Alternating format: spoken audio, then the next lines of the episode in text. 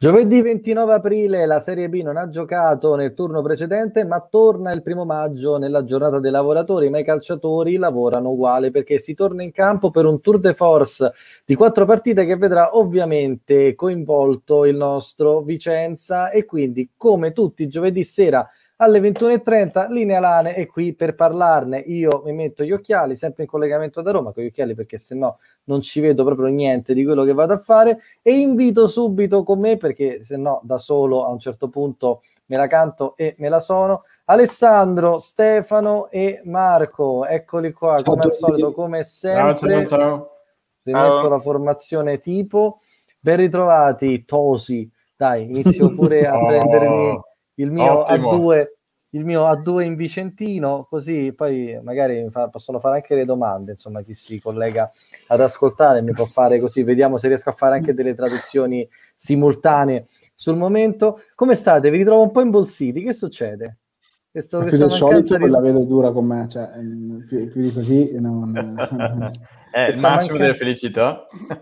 Eh, veramente, manca Manca una settimana il Vicenza, non c'è nulla di cui parlare, però non c'è neanche una sconfitta da commentare, il che non è affatto male. Non disdegnerei questo tipo di weekend.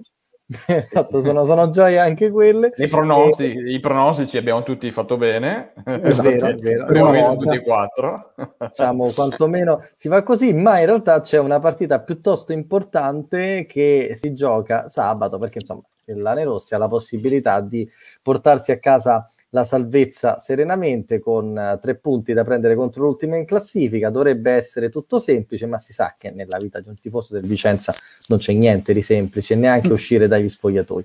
Ditemi un po' che cosa ne pensate. So che insomma Stefano la vede più come una formalità tipo timbro alle poste, io la penso un po' diversamente, ma datemi il vostro parere su quello che succederà sabato e anche nelle partite a venire, perché ricordiamo il Vicenza giocherà quattro partite in dieci giorni, quindi roba che poi Meggiorini lo ritroviamo direttamente all'ospizio e Nalini, per, secondo me, direttamente all'obitorio. Ma ditemi un po' le vostre. Esatto. Io penso che alla fine, non lo so se sarà a Chiavari dove chiuderemo il discorso definitivamente, però di Riffa o di Raffa, questi tre punti che per me sono quelli che servono che siano tre pareggi, una vittoria, tre sconfitte, ma secondo me non si andrà Se oltre quella. tre punti. no, una vittoria. Ho detto ah, no, tre okay, pareggi, okay. una vittoria e tre sconfitte. Ho detto. Ah, okay. e, ehm, secondo me comunque arriveranno perché secondo me oltre i 44-45 massimo punti non si andrà per essere considerati salvi. E io sono sicuro che li faremo. Meno male, sì, questa è una buona speranza. Vai Ale ma tenendo conto che abbiamo anche l'opportunità di, vincendo sabato, si fa retrocedere l'entella eh, in maniera matematica. E se il Cosenza... piacere, non... eh, Ale, questo. A eh? me sì, a me personalmente sì. C'è del sadismo, c'è del sadismo. Sì, sì, ti, piace, ti piace fare... Non hai, non hai amici a Chiavari. Non ho amici a Chiavari, eh, potrei dire altro, ma mi fermo. Su, Chia- su questo filone del Chiavari mi fermo. Va benissimo. Va benissimo. C'era della qualità, vai Marco. Abbiamo capito. Eh, dobbiamo chiuderla a Chiavari, restando in, restando in tema. I tre punti sono fondamentali. Eh, non vincere lì, tornare con pareggino, il famoso 0-0 che hai pronosticato te Giovanni, eh, diciamo, anche no. Anche, ecco, no. anche no. Anche no. Anche no. Anche no, eh. perché tra l'altro la partita di Chiavari in tutti i suoi risvolti tattici super raffinati che adesso analizzeremo fra poco, non sarà solo l'unico tema della serata, perché credo sia giusto anche parlare di altre cose, di giocatori del Vicenza, di rinnovi, di chi può arrivare, di chi può non arrivare, ma di farlo non solo da soli, perché abbiamo aggiunto un posto a tavola questa sera e allora voglio dare appunto il benvenuto all'ospite della nostra serata che è Giancarlo Tamiozzo, vice caposervizio della redazione sportiva del giornale di Vicenza. Ben ritrovato e grazie mille per essere venuto qui stasera. Grazie, grazie a voi dell'invito, ragazzi. Buonasera a tutti. Diciamo che, insomma, noi abbiamo il piacere e la fortuna di collaborare appunto col, col giornale di Vicenza. Collaborazione, ci, te, ci, tengo a dirlo, apprezzata e, e, molto valida. Ha dato già dei buoni frutti e penso che, che ci siano anche ampie possibilità di miglioramento. Oh, Credo che sia anche perché la, la vostra forza è una altissima specializzazione e di questi tempi in cui l'offerta informativa per fortuna è molto ampia, la differenza la fa la qualità. E quindi avere, avere qualità, avere, avere, dati, avere certezze a cui appoggiarsi è, è, come avere delle fondamenta solide per poi costruire qualcosa che, che valga la pena di essere visto, letto, utilizzato perché altrimenti se non c'è qualità, se non c'è approfondimento, se non c'è analisi, sono tutti bravi a dire che, che se vinci hai fatto bene, che il centravanti ti fa la differenza, che, che il lungo fa schifo. Il... Sì, esatto, sono luoghi comuni, insomma, ecco, non, noi invece vogliamo portare proprio i numeri per far vedere, guardate che è vero esatto. che l'uomo fa schifo. Che è vero, cioè, ci sono questi numeri che lo testimoniano. Povero, povero, povero, Samuele, ti, ti ringraziamo. Eh. Per tutto questo, e poi aggiungerei anche: siamo anche belli, che comunque non fa male per quel che riguarda appunto una Beh, parlate per voi, per contenuti. comunque, già ci sono i, già ci stanno i, i fan, le, sta Lara le, che dice vogliamo Damiozzo e poi dice grande Gianca, eccolo qui, apprezzo anche molto. Ma è, è, è, è prezzolata, stato... è, un'amica, l'ho pagata. ecco, avete, non, non, avete neanche idea di quanti spritz mi costerà questa cosa. però, però, in Veneto costano di meno rispetto a Roma, quindi comunque io la vedo sì, come un investimento.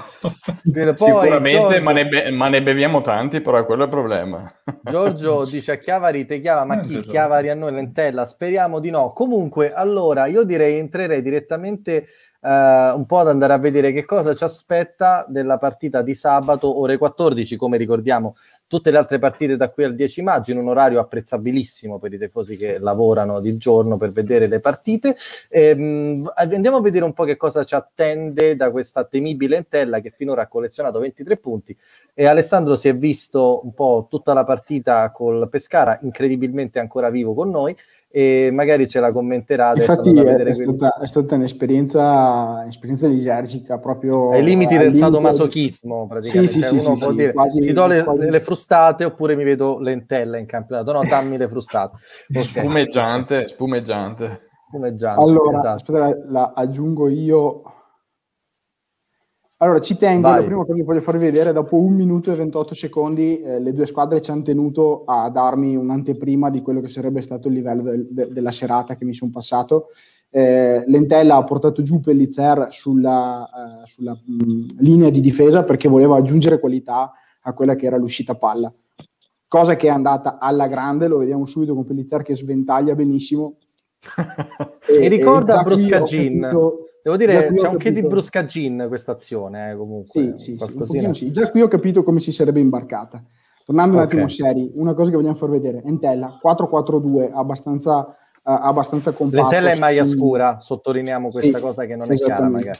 Come vedete non vanno a fare nessun tipo di pressione alta, una pressione molto molto blanda, consentono al Pescara di portare avanti la palla anche per lunghi tratti senza andare a, ad aggredirli molto alti. Vanno a chiudere bene le linee di passaggio, però quando Macin si abbassa e va a ricevere palla, allora comincia una pressione più, eh, più forte per cercare di mettere in difficoltà eh, la squadra, recuperare la squadra di Pescara, recuperare mh, la palla che a quel punto esce con meno qualità e andare all'attacco. Lo vediamo in questa azione qui, l'hanno fatto due o tre volte, eh, lo sottolineo perché l'allenatore è nuovo, recuperiamo palla qui, adesso vedremo che vanno con la verticalizzazione, eh, col tiro, chiedo scusa, l'allenatore è nuovo, che è Gennaro Volpe, ex del Cittadella. Ex giocatore, tra l'altro, anche dell'Entella, sì. storico. Esattamente, sì. allenatore della primavera. Non so se questo sarà un trend che continuerà anche Voglio rivedere un attimino, esatto. Quindi loro fanno, loro quindi operano un po' abbastanza alto. Ah, lasciano, no, giocare... ti lasciano giocare abbastanza all'inizio. Poi quando tu mm, superi la prima, la prima pressione che loro non fanno e vai sul trequartista, iniziano a portare caso eh, Dragomir, mi pare sia il numero 4 del, dell'Entella, vedi che prosegue in tutte le fasi successive del gioco uh-huh. eh, e forzano, fanno forzare la giocata al giocatore eh, pescarese. Loro presidiano, ok. Esatto, Chiaro. qui allora la perdono, poi qui così fa la scelta di andare al tiro da, Bel tiro, sì, sì. sì, sì, sì. Vediamo anche quali sono le cose che loro soffrono di più. Ad esempio, soffrono invece la pressione alta, che noi siamo una squadra molto brava a fare eh, da questo punto di vista, ad aggredirli, eh, ad aggredirli in alto. Qui esce Odegaard, che è l'attaccante del Pescara, in una pressione che non è neanche asfissiante, però crea una problematica a lentella. E, e l'altra cosa che vediamo c'è una certa difficoltà di nuovo di Pellizer nel gestire l'uno contro uno mh, che porta al tiro ed è stato un tiro pericoloso di, di Odegaard. Con i giocatori tecnici che abbiamo, questo qui può essere una tematica. Eh, parliamo anche dei giocatori dell'Entelle, l'unico che ha veramente, secondo me, qualcosa da dare è Schenetti, che ha un bel sinistro. Qui così lo vediamo nel gol dell'1-0. Eh, non, non, c'è niente di così particolare in questo gol qui, perché è una rimessa laterale eh, che si protrae, però lui trova, si apre lo spazio per andare Possiamo al tiro. rivederlo? Possiamo rivederlo sì, eccolo qui, si apre lo spazio per andare al tiro e, e trova comunque un bel diagonale che va a, a, a far male al Pescara. Eh, quando va in, altro motivo di andare in difficoltà dell'Entella, perdono palla, Macin, che sottolineo ha una qualità tecnica superiore a tutti gli altri nel Pescara, però non ho raramente visto un giocatore con così poca voglia, riesce a rompere l'uno contro uno e facendo una bella transizione, era un contropiede 4 contro 4, eh, si portano al tiro. Mm, sottolineo, il Pescara avrebbe meritato di vincere questa partita qua perché ha giocato anche abbastanza meglio del, eh, del, dell'Entella, però lo rivediamo qui così, eh, perdono palla, mh, mm, Macin finalmente riesce a rompere la marcatura di Dragomir, si sviluppa un 4 contro 4 portato avanti in maniera un po' discutibile, però trova comunque l'imbucata buona e poi c'è la bella parata di, di Borra.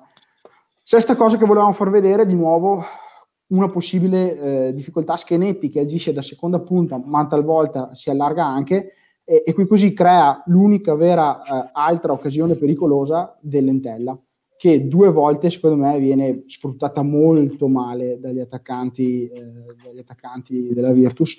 Eh, qui così era stato bravo a scappare al proprio marcatore. Eh, in centro c'è Brunori eh, che, che, sì, che la, la, cicca veramente male.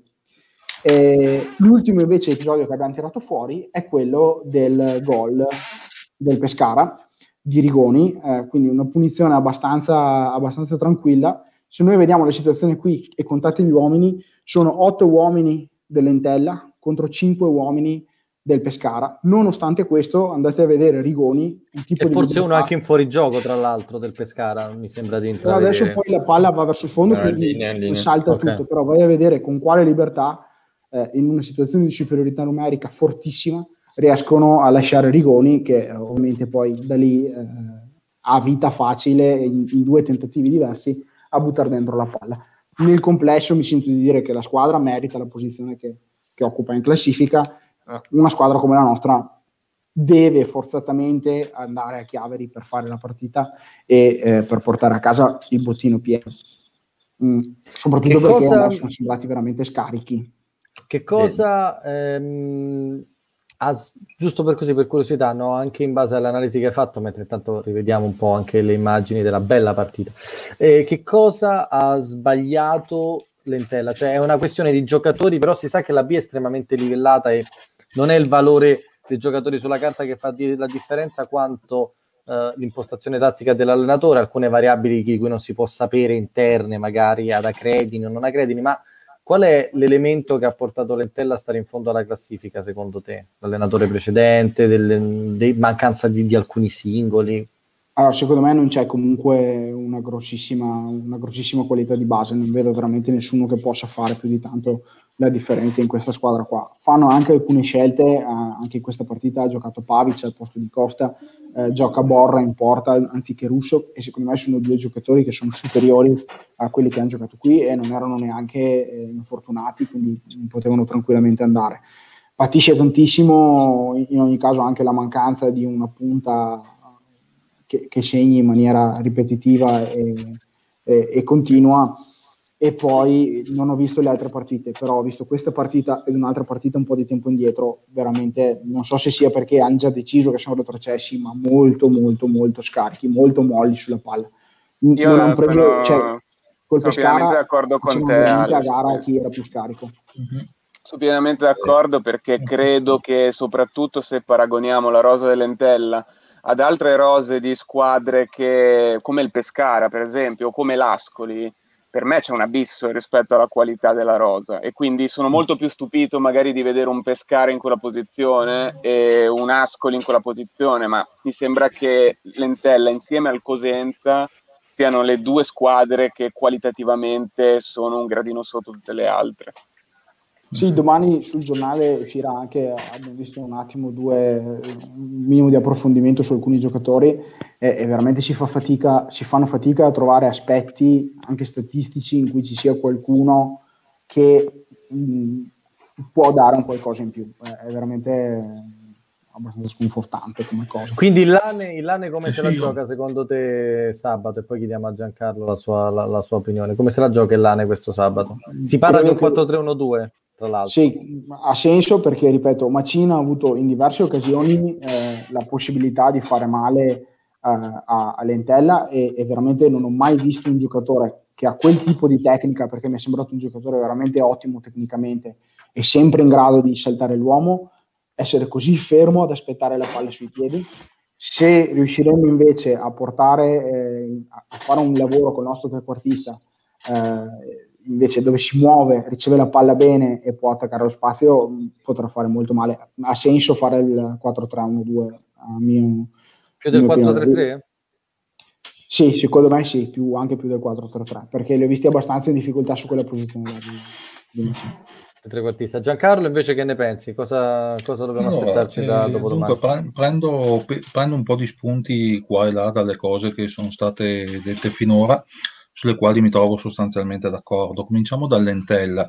L'Entella è sicuramente una squadra con un organico povero, in modo particolare sul fronte offensivo, e probabilmente lo sarà ancora di più sabato perché pare che non ce la faccia il nostro ex De Luca che non è, come ricordiamo, una prima punta. E anche Chiodo, se non sbaglio, il difensore. sì, esatto, Chiodo, esatto, anche questo ce la fa. E, e, neanche Pavic che è squalificato. E comunque sì, diciamo, mi ero soffermato inizialmente sull'attacco proprio per dire perché un giocatore che hanno, cioè il nostro ex De Luca, che non è una prima punta, però magari qualche fastidio poteva darlo con la sua rapidità, con, con la capacità ogni tanto di saltare l'uomo, non sempre, ma ogni tanto probabilmente non ci sarà neanche questo, quindi di sicuro per l'entella questa non è una buona cosa. E è interessante anche l'analisi che aveva fatto Ale sulla capacità di andare a pressare sul regista. Se ne devono prendere buona nota i nostri, probabilmente in tuo ruolo avremo Pontisso e Sabato che rispetto a Rigoni è molto più play. Eh, Rigoni sì, si adatta e a fare il centrocampista centrale in mezzo a due mezzale, lo fa dall'alto della sua esperienza e del fatto di aver giocato per tanti anni in categorie superiori, però lui per natura è un mediano e Pontisso forse avrebbe un po' più un'impostazione del play e quindi questo da un lato è un vantaggio perché la geometria ne può guadagnare e dall'altro può essere un piccolo handicap nel senso che comunque costituisce un punto di riferimento che può fungere da calamita per chi fa il pressing nella squadra avversaria se lo fanno bene. Quindi prendersi buona nota di questa capacità che hanno dimostrato i Liguri di, di uscire, di, di, andare sul regista per quanto fosse lento ed demotivato come si è visto, quello del Pescara, ma tra l'altro umanamente posso anche un po' capirlo, nel senso che questo è un giocatore di qualità. Sino a non molto tempo fa pareva avesse prospettive di, di altra categoria, di altri impieghi, di... e adesso si ritrova a Pescara sulle soglie della C, cioè mh, non lo giustifico professionalmente ed eticamente perché è un giocatore, lo stipendio lo percepisce e, e, un professionista deve dare sempre il 110% però si dice umanamente è chiaro che a un certo momento uno ti scende un po' la catena di fronte a certe situazioni e ne abbiamo visti abbiamo... giocatori così eh, dalle nostre eh, parti. Guarda, la piazza ideale per queste ne cose. cito, ne cito qualcuno spot un Valery Boginov in fine carriera sì. che tanto ci ha deliziato un Tiribocchi, um, Tiribocchi però Tiribocchi almeno sì, la voglia ce l'aveva non gli riusciva a niente. però... gli anni dell'ultima B abbiamo un campionario strepitoso da questo punto di vista. Però ecco, non sono cose belle, però succedono, ecco. Sì, quello sì. Intanto eh, una menzione speciale per un altro to- nostro amico. Ci sta Andrea che saluta tutti quanti noi e, e Giancarlo. Abbiamo avuto il piacere di averlo ospite la settimana scorsa e sicuramente lo riavremo ah, ospite. Lui sa che non Andrea. scappa. Quindi, comunque, scusa, stavi dicendo? No, no. Sì, no, volevo dire un'altra cosa, e sempre eh, riagganciandomi ai ragionamenti di prima, il trequartista. E oggi Di Carlo ha provato la squadra col trequartista e c'è anche un, eh, non è un inedito, ma una variazione rispetto alle ultime cose che abbiamo visto, cioè ha provato anche Dal Monte come trequartista, Esatto. che potrebbe essere una soluzione interessante, nel senso Sì. che il ragazzo è rapido e tecnico e vede la porta, è uno che mh, ha nella capacità di verticalizzare un punto di forza. Beh, se E dobbiamo Mm. quindi- analizzare, forse tra Dal Monte e Giacomelli è più trequartista Dal Monte. Son- Sì, sotto alla fine aspetto. Giacomelli è un esterno d'attacco nella sua natura, poi mh, Giacomelli fa, fa qualsiasi cosa nel bene e nel male. È da, da otto anni che lo vediamo e, e abbiamo, visto, abbiamo visto qualsiasi cosa. E- ed è anche per questo che gli vogliamo bene.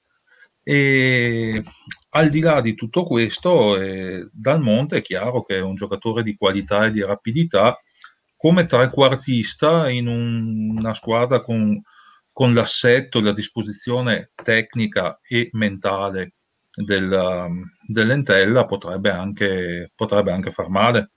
E aggiungo una cosa, eh, ecco, io non darei per scontata l'acquisizione dei tre punti. Lo considero probabile e ovviamente lo spero.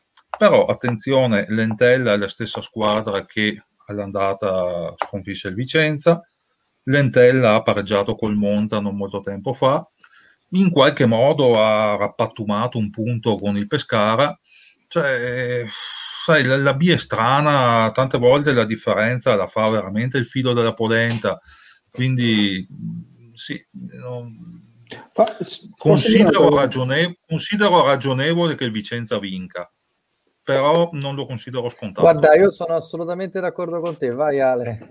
Ah, io la vedo anche in, in un'altra maniera. Ehm, cioè, abbiamo avuto una sosta molto lunga e veniamo da tre sconfitte consecutive, di cui una molto pesante con l'Ascoli eh, e due, diciamo così, un po' più capibili, soprattutto dal punto di vista dell'atteggiamento con Lecce e Regina. Eh, mi aspetto un grosso lavoro da questo punto di vista da parte di Carlo su, su- sul fare arrivare tutta la squadra preparata a fare un certo tipo di prestazione eh, a Chiavari. Eh, non c'è niente di scontato, certo che l'Entella è veramente in una posizione di classifica disperata perché anche vincendo contro di noi, nel caso in cui il Cosenza faccia risultato, è comunque eh, in ogni caso eh, retrocessa, per cui veramente se entriamo in campo con il piglio giusto e, e- e riusciamo a, magari a, a renderci pericolosi subito, io credo che, che avremo buone possibilità. Poi il calcio è bello perché Quella, quella può essere una variabile, eh, però, perché quando ci sono le squadre a fine campionato con la testa sgombra e non hanno più, come dire, gli obiettivi per cui lottare, a volte succedono risultati strani. Ricordo un Bari già retrocesso con una tripletta di Grandolfo. Sì, beh, però in Serie cioè, A, a eh, Shanghai, a esempio, ci no? Mi ricordo un Bari già retrocesso che pareggia con un Vicenza 2 a 2 nel 2001, così tanto Eh, per ricordare anche. un episodio simpatico. Sì, senza dubbio. Sì, Marco, volevi dire qualcosa? Sì, allora, per vincere con l'entella bisogna partire subito forte e mettere più possibile la squadra migliore che abbiamo. Cioè, le- eh, anche se abbiamo giocatori che rientrano da infortuni vari, piuttosto giocarceli subito il primo tempo eh, per, per metterli sotto subito, un po' come abbiamo fatto col Pescara, eh, che, che l'abbiamo vinta lì. Quindi anche se recupera in estremis Lanzafame e ha 45 minuti, io metterei davanti subito Lanzafame e Meggiorini, con dietro Dal Monte, cioè provarli subito a metterla dalla tua parte, poi secondo tempo cambi se, se non ce la fanno. È che pu- purtroppo con Lanzafame non, non è mica semplice, sai.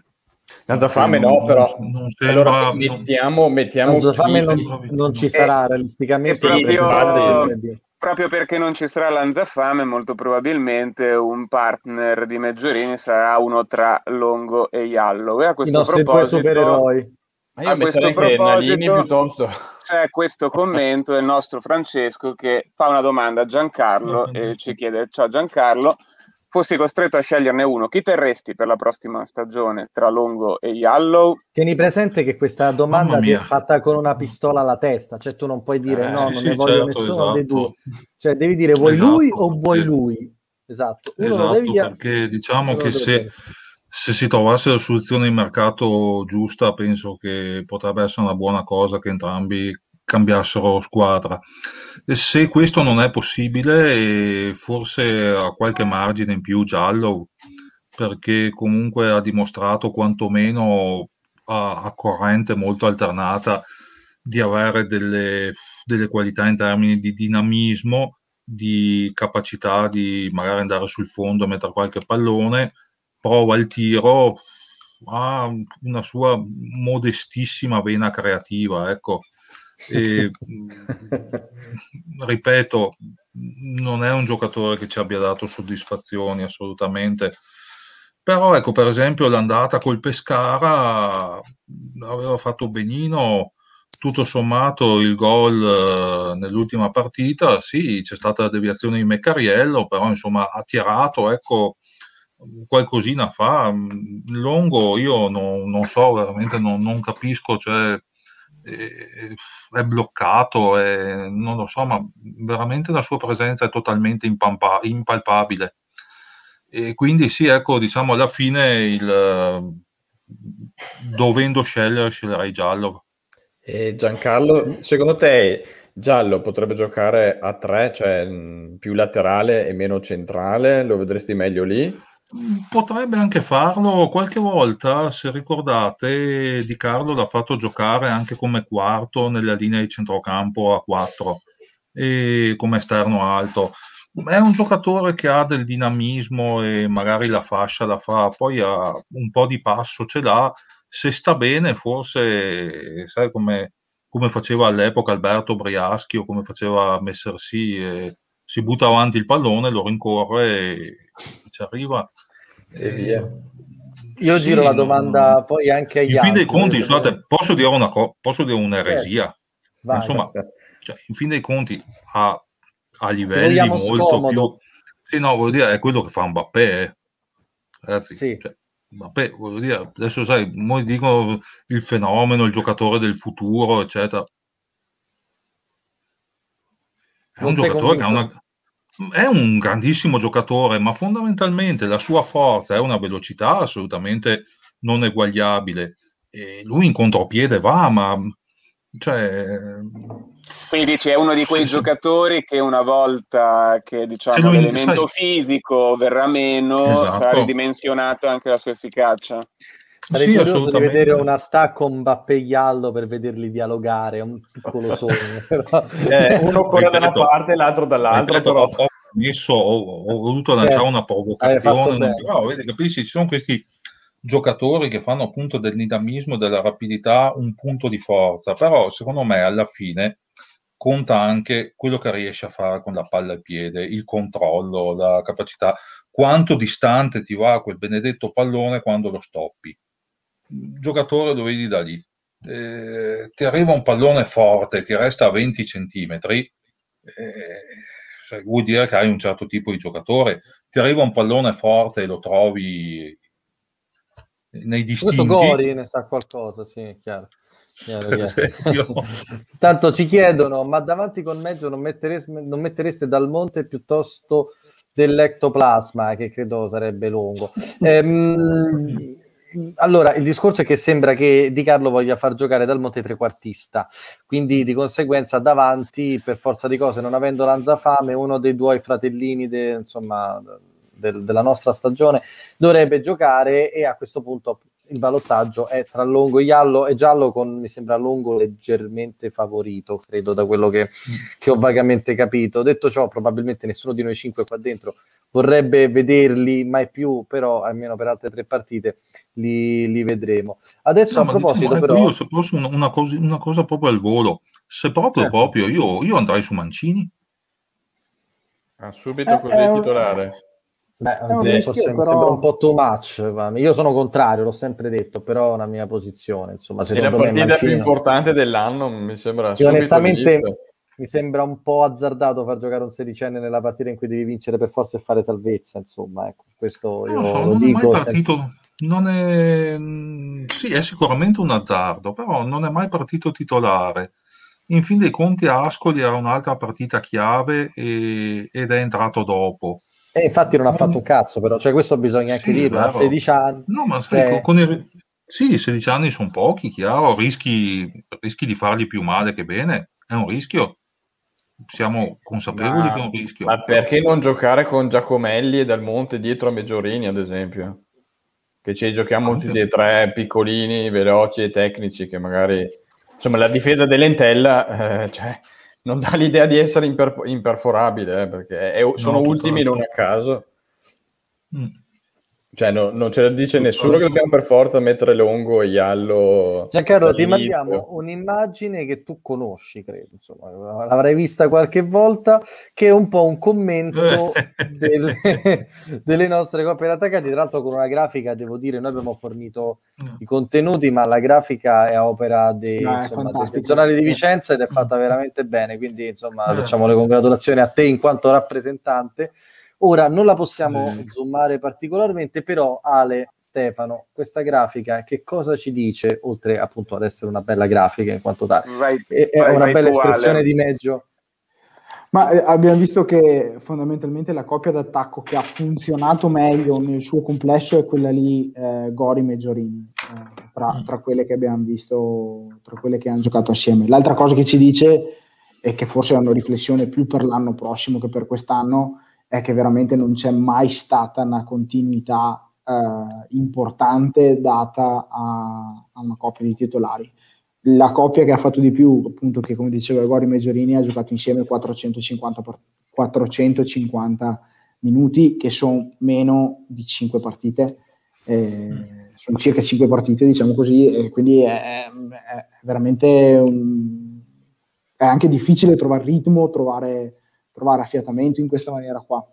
Eh, Gori probabilmente pur avendo tutti i suoi limiti che sono poi alla fine soprattutto in fase realizzativa li ha mostrati. Senso che se c'è una cosa che io rimprovero a Gori è il fatto di non aver segnato che per un attaccante non è poco. Aver bruciato ottimi, ottime occasioni da gol però a livello di eh, gioco di raccordo con il, resto, con il resto della squadra si è dimostrato il miglior partner d'attacco secondo me eh, di Meggiorini. L'unico che secondo me potrebbe incalzarlo veramente è Lanzafame, eh, con cui ha giocato molto poco, Lanzafame e Meggiorini ha giocato molto poco assieme, pare una settantina di minuti, se non ricordo male, e ha messo, eh, ha messo praticamente quattro gol in due eh, e fatto segnare tre volte mm-hmm. al, resto della, al resto della squadra. Quindi eh, quella era una coppia interessante, purtroppo i problemi, i problemi di, dell'uno e dell'altro non ci permettono di vederla con continuità. Giancarlo, secondo te, perché ti faccio due domande, due domande in una? Allora, la, la prima è eh, perché secondo te Di Carlo non ha preferito battezzare una coppia titolare, ma si è alternato così tanto e poi te ne faccio un'altra che invece ci introduce al tema successivo ed è di questi attaccanti, ora fermo restando che speriamo Longo e Giallo di non rivederli più con la maglia dell'Ane Rossi o quantomeno io Giallo in realtà andrei a farci serata perché secondo me ti diverti, però insomma a giocare a calcio è un'altra storia. E ti chiedo invece, Lanzafame, tu lo terresti o no? Quindi ti lancio queste due, due domande. Eh, mi, dite, mi dici che ne pensi e poi rivolgo la domanda di Lanzafame anche agli altri perché è un tema che abbiamo già affrontato ma su cui c'è molta discordanza. Mm-hmm. Allora, cominciamo dalla seconda. Mm, io terrei Lanzafame, però lo terrei come giocatore di complemento, cioè non affiderei le fortune del mio attacco a Lanzafame per una questione fondamentalmente anagrafica, nel senso che il campionato di B è lungo, impegnativo, ci sono tanti turni infrasettimanali e io credo che il Vicenza per fare un, un, saltino di qualità abbia bisogno come primo obiettivo di prendere un centravanti d'area, un 9 forte che ti garantisca uno un certo pacchetto di gol due una certa presenza fisica e strutturale eh, in area come terminale del gioco. Senza un giocatore così faremo sempre fatica. questo è coerente con i risultati della vostra apprezzabilissima analisi, perché Gori è il giocatore che in qualche modo più si avvicina, o meglio più si avvicina, meno si allontana dall'ideale di questo tipo di giocatore, perché Meggiorini, per quanto abbia segnato molto e, e per quanto abbia spesso tolto le castagne dal fuoco a Vicenza, non è il 9 che no. mh, mm, è un, un, giocatore. Anzi, diciamo che seconda... lo usa come falso 9 praticamente. Esatto, sì, è un giocatore 9. che si muove, che cerca l'inserimento, che ma ha bisogno di avere eh, il totem in area con cui dialogare. E al Vicenza, appunto, questo tipo di giocatore mh, in qualche modo manca, o meglio, Gorin avrebbe le caratteristiche, però purtroppo e nella sostanza eh, sì esatto e speriamo cresca. Comunque evidentemente finora non è cresciuto a sufficienza. E Longo purtroppo ne abbiamo parlato a sufficienza. Giallo va al di là del al di là delle carenze dal punto di vista del rendimento è comunque un giocatore più mobile. A noi servirebbe proprio questo tipo di prima punta. E questo mm, mi porta quindi a rispondere alla prima domanda, perché ha cambiato spesso, io credo anche perché eh, sotto certi aspetti Di Carlo non sapesse neanche lui che pesci pigliare, nel senso fermo restando che, eh, vabbè, ai Meggiorini e Meggiorini non si discute, però devi trovare qualcuno che parli il linguaggio di Meggiorini e, e quindi sarebbe una volta, è come quando sei in un autobus affollato chiedi delle informazioni, non so, magari sei in una città cosmopolita, sei a Londra, ognuno ti risponde nella sua lingua e spesso ti dà anche informazioni sbagliate, quindi eh, inevitabilmente la, la, strada tendi a sbagliarla, ecco, e lavori con quelli che hai, quindi e questo ci riporta a Lanzafame. Lanzafame, essendo comunque neanche lui nascerebbe prima punta, lui era un'ala nei momenti migliori della sua carriera, a Bari, quando tra l'altro segnò anche due gol in un Bari Vicenza di un Vicenza Bari di un po' di anni fa. Sì, e, 2008. Sì. E lui era un, un, esterno in gamba, poi sai, avendo qualità, uno lo metti a fare la prima punta, fa la prima punta, per esempio col Monza ha fatto un gol da prima punta perché col Chievo ha fatto un gran gol da col Chievo ha fatto un gran gol, bravissimo. E quindi sì, è, è, un giocatore che può essere adattato a fare quel, quel ruolo lì e lo fa anche in maniera convincente perché è un giocatore di qualità. Eh, però appunto per il discorso che facevo prima, mh, io, a me piacerebbe che il Vicenza ne, ne acquistasse uno con queste caratteristiche mh, proprio nel suo DNA. Ecco. Mm-hmm. Il problema sarà più che altro probabilmente un conteggio mero, i conti della serva sugli under e sugli over, sarà probabilmente quello Beh, che determinerà la permanenza di alcuni giocatori o no. Intanto Pierpaolo ci segnala Partipilo della Ternana, che è un giocatore che Ale ovviamente conosce, eh, tra l'altro una mm. discreta stagione, giù a Terni. Lo analizzeremo, magari potremo Buona anche stagione. prepararci qualcosa mm. per, per le prossime volte, così, così per curiosità. E questo direi che ci lancia anche nella tematica che è susseguente, ossia il discorso un po' dei rinnovi e di coloro che vengono e di coloro che vanno. No? A proposito, Marco, abbiamo qualche news sui rinnovi così da Bleu, visto sì. che credo che ormai insomma su alcuni sì, le decisioni grosso... saranno più o meno prese. Sì, sì, sì. Beh, eh, Giacomelli e Cappelletti manca poco dall'ufficialità annuale entrambi, quindi il rinnovo c'è per tutti e due.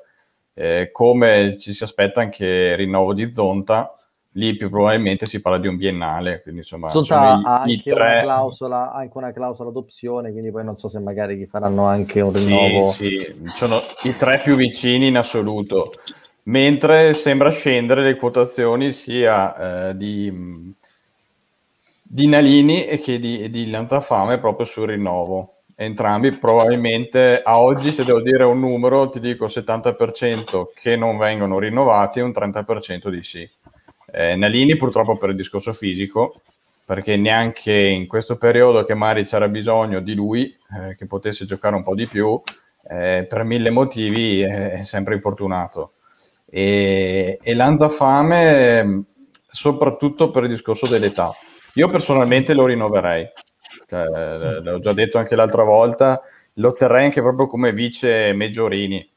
Eh, ok che tutti e due hanno una certa età, però è logico che devi per forza vendere Iallo e Longo per prenderne almeno uno top davanti da mettere è un. Under, è un under. È un Eh, under. è questo, è questo il rischio, no? Perché se lo rinnovi adesso, poi non lo sai se riesci a liberarti di entrambi. Mm. Eh, Lanzafame comunque ha parecchio mercato, perché oltre alla Ternana, che avevo già accennato un paio di giovedì fa, eh, c'è il Chievo interessato e adesso di recente anche il Crotone, che ormai ha un piede giù in B, si sta già guardando intorno. Quindi Lanzafame comunque ha un mercato abbastanza importante in Serie B, si è già fatto notare come, come prima punta e quindi mh, sicuramente se non giocherà da noi ce lo ritroveremo contro l'anno prossimo. Su Questo, e invece gli altri, gli altri scadenzai, in altri in scadenza... Brusca Gin, Agazzi e Barlocco ormai li, li diamo per non rinnovati, quindi è abbastanza siamo vicini alla sicurezza del non rinnovo per tutti e tre. Spiace un po' per Eh, Barlocco. Sì, in parte sì, però è il solito discorso over e under, eh, tira di qua, sposta di là, cioè i numeri sono questi, eh, e Barlocco, se rinnovi Barlocco, eh, dov'è che metti? Devi togliere un altro over da un'altra parte per forza, perché ti mancherà anche Beruatto, perché Beruatto torna alla Juve, non solo torna alla Juve, ma c'è l'Atalanta che è molto interessata ancora a Beruatto, eh, parlano anche di quasi 2 milioni di euro per prenderlo, quindi insomma mh, non una cifra piccolissima, anche perché Beruatto giocando a 5 l'Atalanta avrebbe molti meno compiti, come diceva anche Stefano, di difensivi e può essere veramente un bel giocatore per l'Atalanta. Una riserva di Gosens adeguata. Eh, eh, in questo momento l'Atalanta è l'unica che ha soldi per far mercato, eh, perché bisogna chiudere i bilanci il 30 giugno e anche se fossero solo 2 milioni alla Juve cash in questo momento mh, eh, Sono non- utili. non- eh, sono utili. In questo Dopo momento poi fumata via la Superlega. Poi Eh, dobbiamo tenere in considerazione l'anno prossimo anche i nostri giocatori che da under diventano over. Eh. C'è Questo tante cose da tema. tener conto e anche com- cominci a togliere Pontisso e Zonta, sono due posti over occupati. In questo momento ne avevamo uno di libero e, e adesso ne ha già due di occupati ne- in rosa. Eh, sono tutti conti da fare, anche per questo secondo me Nalini alla fine eh, non lo rinnovano Non anche per Eh, questi anche per motivi questo qua.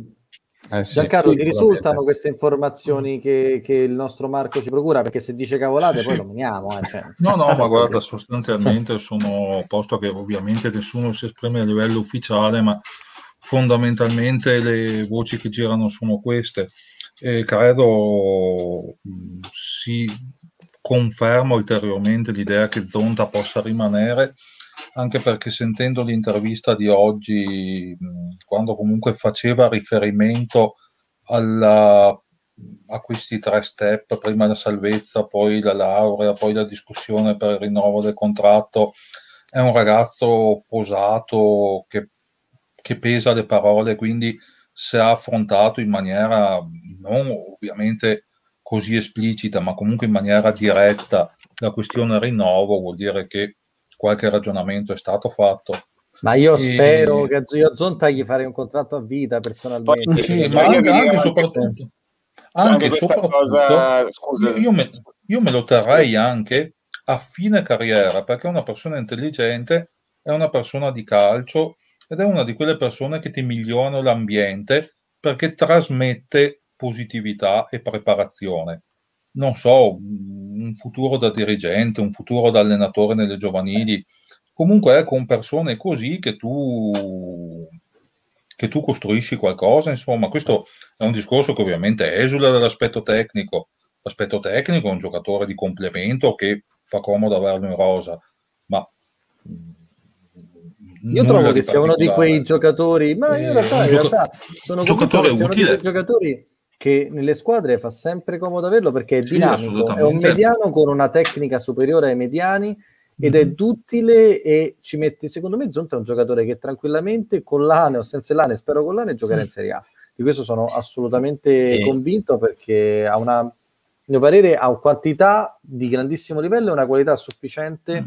Per giocare su grandissimi palcoscenici. Stefano, eh. Stefano stava dicendo una cosa, però sì, No, volevo dire detto. semplicemente che mh, mm, senso, senza saperne leggere né scrivere, come si dice in questi casi, secondo me la società non manda a fare una conferenza stampa un giocatore in scadenza esatto. prima di una partita così esatto. importante se non lo considera centrale a livello del progetto.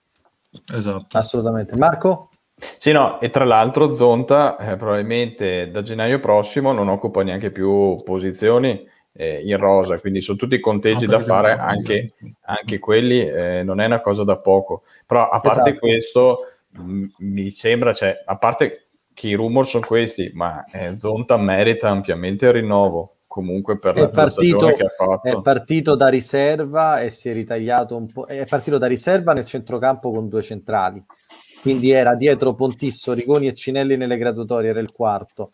Dopodiché è diventato un titolare pressoché inamovibile perché adesso nella formazione titolare Zonta ci sta sempre.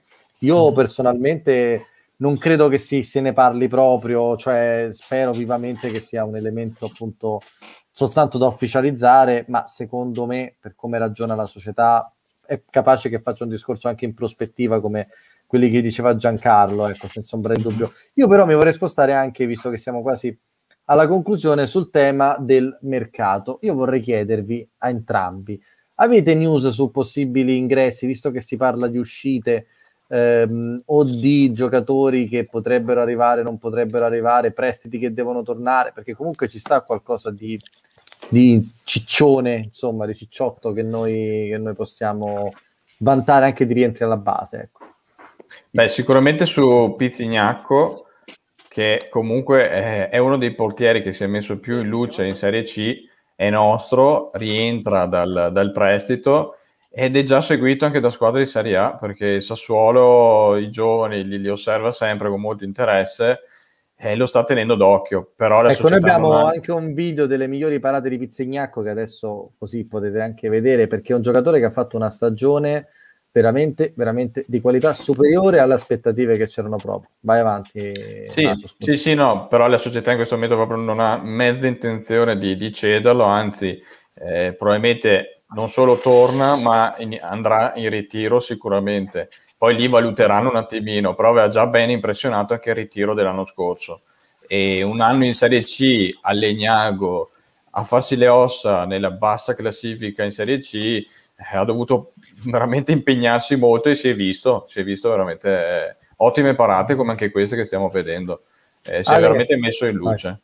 Ale, hai qualcosa da aggiungere su, su Pizzignacco? Tu? Ma io, io sono molto, anche leggendo un po' così alcuni dati su di lui, secondo me potremmo veramente eh, anche arrischiarci a tenerlo in rosa eh, tutto l'anno prossimo e se non andasse via Grandi, se si decidesse di mantenere Grandi, eh, farsi, fargli giocare la possibilità di essere titolare addirittura l'anno prossimo, perché secondo me non ha un rendimento inferiore a quello di Grandi e potrebbe, eh, potrebbe fare molto bene. È chiaro Però che, sa che tu non arrivasse... stravedi per Grandi, questo sì, bisogna questo anche, È vero anche questo, ho i miei, ho i miei bias. Poi è chiaro che se dovesse arrivare un, un portiere di un livello più alto, allora bisognerebbe fare un ragionamento diverso. Non lo terrei a fare il secondo l'anno prossimo, ecco o almeno come eh, secondo designato fisso. Questo non, non, lo troverai una cosa corretta. Come potete vedere, ha, ha, fatto una cosa che effettivamente Grandi non ha fatto quest'anno, cioè parare i rigori. Eh, questo è una, l'elemento che quest'anno ci sarebbe stato utile. Giancarlo, tu hai un po' seguito le vicende di, di Pizzignacco da quando tutto sì, sommato... Sì, assolutamente. Poi adesso le, le seguo an- ancora di più da quando a Legnago c'è Colella e devo dire che è sicuramente un portiere di valore, di talento che può tornare. Poi eh, sul discorso portiere io aprirei una parentesi più ampia, Vai. nel senso che io dubito fortemente che resterà Grandi perché mh, Di Carlo vuole un portiere di un altro tipo, vuole un portiere non a caso quest'estate hanno fatto di tutto e di più per portare a casa, le scorse estate hanno fatto di tutto e di più per portare a casa Provedel senza riuscirci, ma comunque Di Carlo chiede un portiere esperto, navigato, di categoria, cioè un portiere forte di B, diciamo con vista A. Quindi questo mm-hmm. ci porta a due considerazioni. Considerazione uno che appunto Grandi non è questo tipo di portiere, è un portiere che ha fatto il suo, io non mi sento di muovergli grandi appunti, però non è quel portiere che ti fa fare quello scattino in più, ecco, e, e questo è il tipo di portiere che cerca di Carlo. E quindi Pizzignacco. Pizzignacco è, è, sicuramente un portiere di prospettiva e, e, io me lo terrei appunto in prospettiva.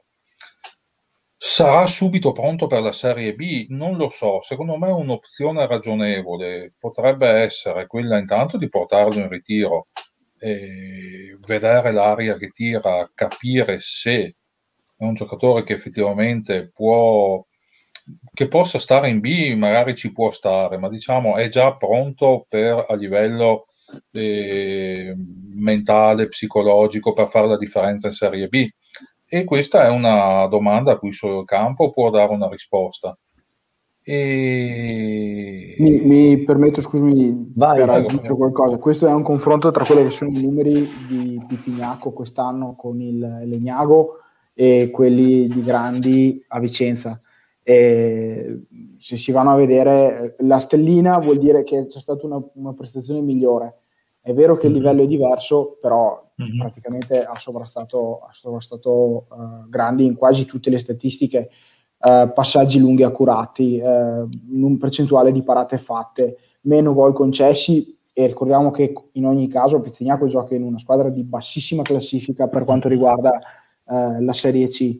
Se andiamo a vedere che anche ha preso più tiri, più tiri nella porta, ha concesso meno gol, ha fatto più parate, ha fatto una migliore prestazione per quanto le, riguarda le parate eh, ravvicinate, eh, cioè veramente in quasi tutti i, in quasi tutti quanti i, i valori statistici Pizzignaco già quest'anno si è dimostrato superiore ai grandi. Certo potrebbe pagare in Serie B, come dici tu, un, uno scotto importante di esperienza, soprattutto di responsabilità perché fare il portiere dell'Egnago ha un peso, essere mm. titolare porta la licenza ha un, ha un, peso diverso, secondo me. Questo, questo, questo, sì. questo, questo è senza ombra di dubbio. Sì, sì, è vero, ma il, il, portiere in quanto portiere, in quanto atleta e giocatore, secondo me è pronto. E l'uomo non eh. lo so, non ho una risposta, è da capire, sai, a, a Vicenza se sbagli un'uscita, a Dio piacendo tornerà anche il pubblico, sai, sei lì con 10.000 persone ti guardano, sbagli in uscita, la palla scotta, e serve personalità, serve esperienza, l'esperienza si fa, la personalità si può fare, però appunto serve, serve il timbro del campo.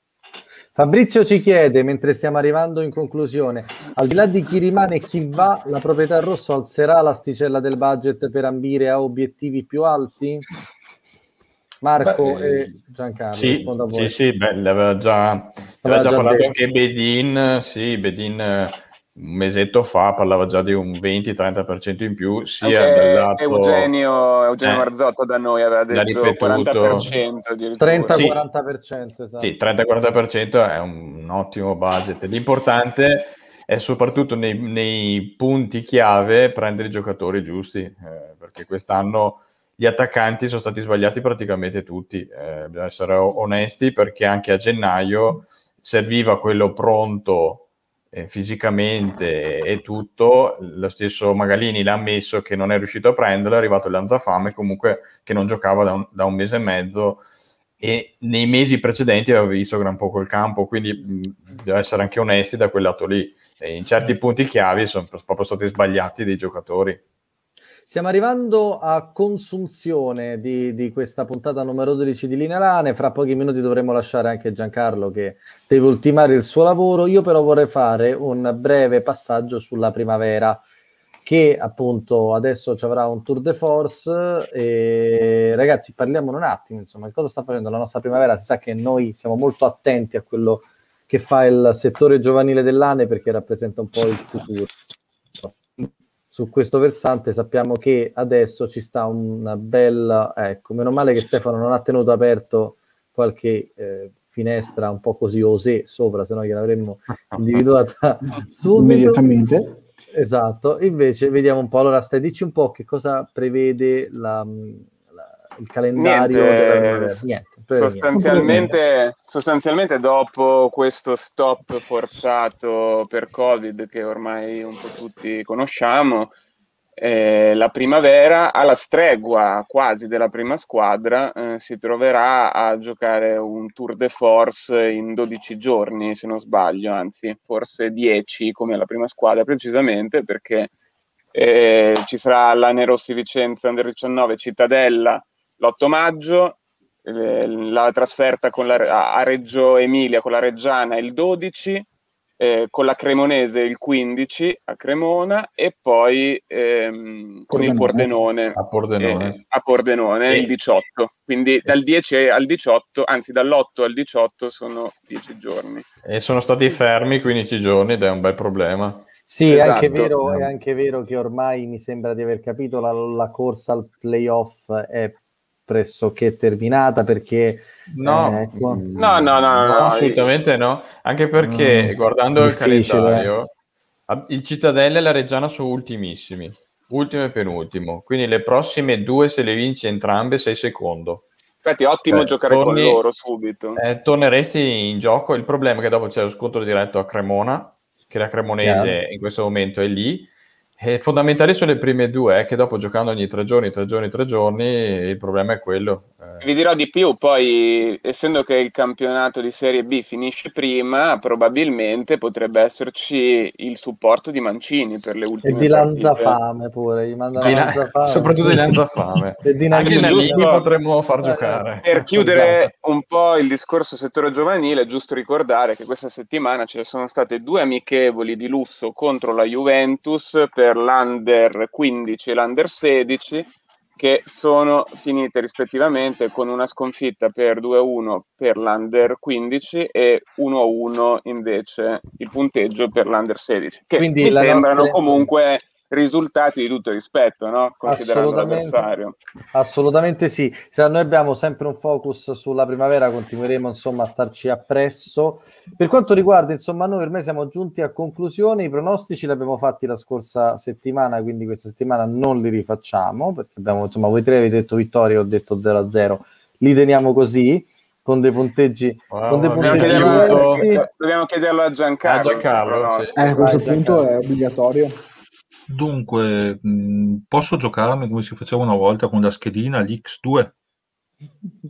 No, io voglio proprio il eh, risultato. Ah, proprio il risultato. Sì. E anche i marcatori. No, no, marcatori no, dai. Allora facciamo, no, no, sì, facciamo anche i marcatori, dai, facciamo un 2 a 3 con due gol vicentini, Costa e Pellizzer. E poi Bene. clamorosa rimonta del Vicenza e dal monte schierato a trequartista salta due uomini e va a segnare. E ci siamo Lanza giocati fa... metà della tifoseria sopra gli anni 80, insomma, quelli un po' più anziani, ci siamo giocati. Vabbè, è, quindi dal Monte fa il provvisorio 2-1. Il pareggio di Meggiorini che fa una rovesciata speculare rispetto a quella di Pisa, nel senso che siamo due lembi opposti di quella parte alta del Tirreno, no? Quindi lì l'ha fatta in un verso, la fa a specchio. Chiaro, giusto. Esatto. E, ma, ma e il terzo gol a chi potremmo farlo fare? Bruscagin per quanto mi riguarda. Una sassata da Bruscagin. Come...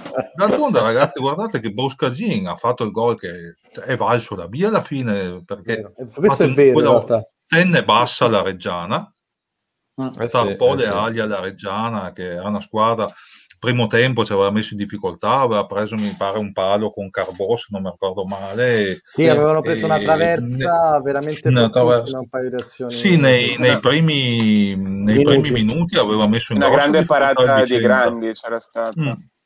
Sì, sì. E quindi sì, alla fine Boscagin, ecco, vuoi vedere che magari anche quest'anno Boscagin segna una rete decisiva, una sassata da distanza.